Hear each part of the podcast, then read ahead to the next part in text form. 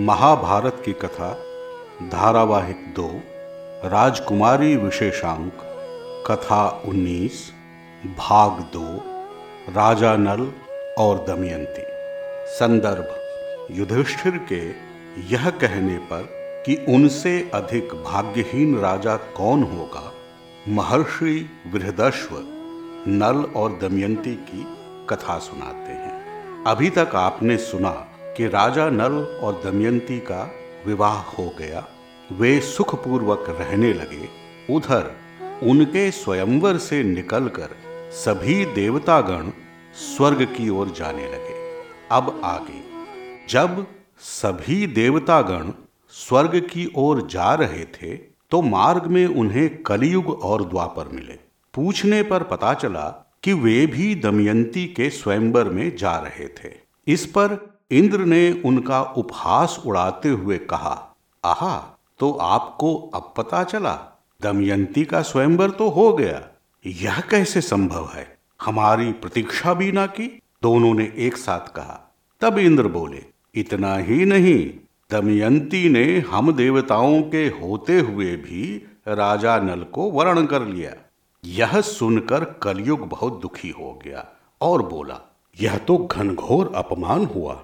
उन्हें इसका दंड मिलना चाहिए। बात बिगड़ती देख इंद्र ने उन्हें समझाया, अरे अरे, आप तो क्रुद्ध हो गए। मैं तो ऐसे ही उपहास कर रहा था। सच तो यह है कि दमयंती ने किसी का अपमान नहीं किया। उसने देवताओं से अनुमति लेकर ही राजा नल का वर्ण किया। अतः आप क्रोधित न हों। इतना कहकर इंद्र आदि लोकपाल वहाँ से चले गए। किंतु कलयुग का क्रोध शांत न हुआ था। उसने द्वापर के साथ मिलकर एक कुटिल योजना बनाई। उस योजना के अनुसार कलयुग को राजा नल के शरीर में प्रवेश करना था, ताकि वह उनसे अनुचित कार्य करवा सके। इसी योजना के अंतर्गत कलयुग राजा नल के आसपास ही रहने लगा। वह इस अवसर की तलाश में था कि कब राजा नल कोई अनुचित कार्य करें और वह उनके शरीर में प्रवेश कर जाए। किंतु राजा नल बड़े ही नेक और पवित्र व्यक्ति थे। अतः कलयुग को अवसर न मिल पा रहा था। वह कई वर्षों तक प्रतीक्षा करता रहा। फिर एक दिन उसे यह अवसर मिल ही गया। उस दिन राजा नल लघु शंका करके आए और बिना पैर धोए बिना आचमन किए ही संध्या की पूजा में बैठ गए। इस अपवित्र अवस्था का लाभ उठाकर कलयुग उनके शरीर में प्रवेश कर गया। इसके बाद राजा नल अपने आपे में न रहे। कलयुग उनसे अनुचित कार्य करवाने लगा। उसने उनके भाई पुष्कर को राज्य हड़पने को उकसाया। उधर राजा नल को जुए की लत लगा दी। दमयंती और सभी बड़ों के मना करने के बाद भी वे पुष्कर से जुआ खेलने लगे। एक दिन द्वापर पासे में जा बैठा और राजा नल अपना सारा राजपाट खो बैठे।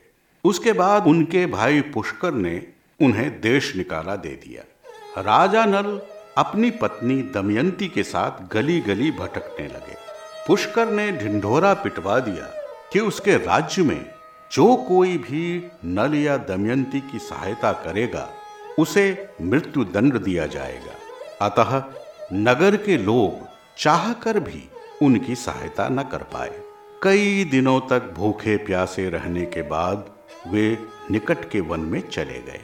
वहीं कंदमूल खाकर अपना जीवन यापन करने लगे। एक दिन की बात है, राजा नल एक पेड़ के नीचे उदास बैठे थे। तभी सोने के पंख वाले कुछ पंछी उनके पास आकर बैठ गए। धन की लालच में राजा नल ने अपना वस्त्र उन पर फेंक दिया ताकि उन्हें पकड़ सके। किंतु वे पंछी उनका वस्त्र लेकर उड़ गए। राजा नल निर्वस्त्र हो गए और उनकी ओर देखने लगे तो वे पंछी बोले, अरे मूर्ख, हम पंछी नहीं, पासे हैं। तेरा दंड यही है कि अब तू बिना वस्त्र के ही रह। राजा नल अत्यंत दुखी हो गए। उन्हें अपनी दशा पर रोना आ रहा था। उधर जब दमयंती ने यह देखा तो उन्हें अपने वस्त्र में लपेट लिया। उसके बाद उसी वस्त्र के टुकड़े कर उन्हें पहनकर वे दोनों रहने लगे। ये उनके लिए बड़े दुख के दिन थे। दोनों ही इस दुख से छुटकारे का उपाय सोचते रहते थे। दमयंती के पिता के पास जाने से इस समस्या का निदान था। परंतु राजा नल को यह स्वीकार न था, बल्कि उन्होंने दमयंती को अपने पिता के पास चले जाने को कहा। किंतु दमयंती को भी अपने पति से अलग रहना स्वीकार न था। वह एक पतिव्रता स्त्री थी। कष्ट में अपने पति का साथ देना चाहती थी। इस प्रकार वे दोनों ही अपने भाग्य को कोसते किसी तरह जीवन जीने लगे। इस बुरी स्थिति के लिए राजा नल स्वयं को उत्तरदायी मानते थे। हमेशा सोचते रहते कि उनके ही कारण आज दमयंती को इतना कष्ट भोगना पड़ रहा है।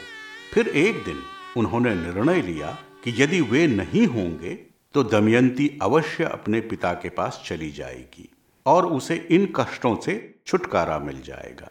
एक दिन जब दमयंती सो रही थी, उसे छोड़कर वे किसी अनजान वन में चले गए। जब दमयंती की आँख खुली तो राजा नल को न पाकर फूट फूट कर रोने लगी। अपने भाग्य को कोसती हुई उसने शाप दिया कि जिसके कारण यह हुआ था, वह अपने ताप की अग्नि में जलता रहे। इसके बाद वह अपने पति की तलाश में भटकने लगी। बहुत समय तक भटकने के बाद भी उसे राजा नल न मिले। वह रोती हुई चलती रही। तभी बड़ी तेज सरसराहट की ध्वनि से चौंक गई। मुड़कर देखा तो एक बड़ा सा अजगर अपना जीभ लपलपाता हुआ उसकी ओर आ रहा था। इससे पहले कि दमयंती भागने का सोचती, उस अजगर ने उसे जकड़ लिया और कसने लगा। दमयंती छटपटाने लगी, दर्द से चीखने लगी। सौभाग्य से वहीं से एक शिकारी जा रहा था। चीख सुनकर वह उधर आया। तो उस अजगर ने उस पर भी फुफकार मारी। तब शिकारी ने बड़ी कुशलता से अपनी तलवार से उस अजगर का सिर धड़ से अलग कर दिया। वह शिकारी वीर तो था, परंतु मन का काला था। पहले तो उसने दमयंती को खाना खिलाया और विश्राम करने दिया। फिर उससे मीठी बोली में हालचाल पूछा। जब उसे पता चला कि वह अकेली और दुखियारी है तो उसके साथ दुराचार करना चाहा। दमयंती ने उस शिकारी को सावधान किया कि पतिव्रता स्त्री को छूना पाप होता है। किंतु वह नीच शिकारी नहीं माना और ज़बरदस्ती करने लगा। तब दमयंती ने उसे शाप दिया कि वह इसी समय मृत्यु को प्राप्त हो जाए। उसके ऐसा कहते ही वह शिकारी उसी समय गिरकर मर गया। शिकारी से छुटकारा पाकर दमयंती राजा नल को ढूंढती हुई उत्तर दिशा की ओर चली गई। कई दिनों तक चलने के बाद उस सघन वन में उसे एक सुंदर बगीचा दिखाई दिया। वहाँ कई ऋषि मुनि बैठकर यज्ञादि कर रहे थे। उन्हें देखकर दमयंती को चैन मिला और वह उनके पास चली गई। ऋषियों ने उसका स्वागत किया और उसे फल फूल आदि खाने को दिए। पूछने पर दमयंती ने सारा हाल बता दिया। ऋषियों ने उसका हाल जानकर उसे भरोसा दिलाते हुए कहा देवी, वह दिन दूर नहीं, जब तुम्हें सुख की प्राप्ति होगी।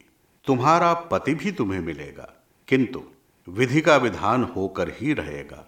अतः दुखी मत हो, अपना प्रयास करती रहो। उस ऋषि के इतना कहते ही वह बगीचा, आश्रम आदि सब विलीन हो गए। दमयंती ने इसे ईश्वर की वाणी समझा और राजा नल की खोज में जुट गई। कुछ ही दूरी पर उसे कुछ घोड़े और आदमी दिखे। वे व्यापारी लोग थे और राजा सुबाहु के राज्य में व्यापार करने जा रहे थे।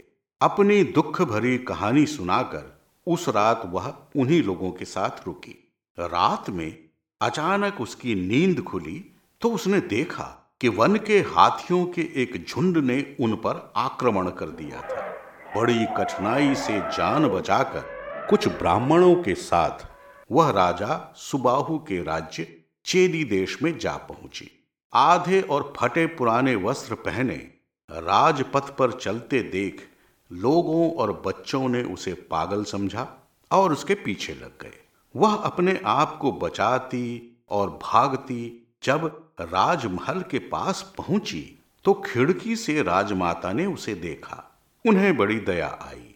उन्होंने अपनी दासी को बुलाकर कहा कि उस दुखियारी को उसके पास लाए। दमयंती राजमाता के पास आई तो उन्होंने कहा, देखने में तुम दुखिया जान पड़ती हो, फिर भी तुम्हारे मुख पर तेज है। तुम कौन हो? दमयंती ने कहा, मैं एक पतिव्रता और कुलीन स्त्री हूँ, किंतु दासी का काम करती हूँ। मेरे पति न जाने क्यों मुझे छोड़कर कहीं चले गए। उन्हें ही ढूँढने निकली हूँ। राजमाता को अनजाने ही उस पर प्रेम आ रहा था। वे बोली, पुत्री, न जाने क्यों तुम अपनी सी लगती हो। तुम यहीं रहो। यहाँ तुम्हें कोई कष्ट ना होगा। मैं तुम्हारे पति को ढूँढने का प्रबंध करती हूँ। माता जी मैं कुछ शर्तों पर ही आपके पास रुक सकती हूँ। राजनिवास से परिचित दमयंती ने स्पष्ट स्वर में कहा, मैं किसी का जूठन न खाऊँगी, किसी के पैर न धोऊँगी किसी पर पुरुष से बात न करूँगी। यदि कोई पुरुष मेरी ओर बुरी दृष्टि रखे तो उसे दंड देना होगा। इन सारी शर्तों को आप मानती हैं तो मैं आपके पास रहने को तैयार हूँ।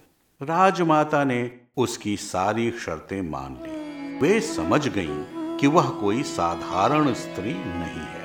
फिर उन्होंने अपनी पुत्री सुनंदा को बुलाकर कहा, बेटी, इसे दासी नहीं बहन समझकर अपने पास रखो। दमयंती तो एक सुरक्षित स्थान पर चली गई, लेकिन उसके बाद राजा नल के साथ क्या हुआ, यह जानने के लिए अगली कथा सुने।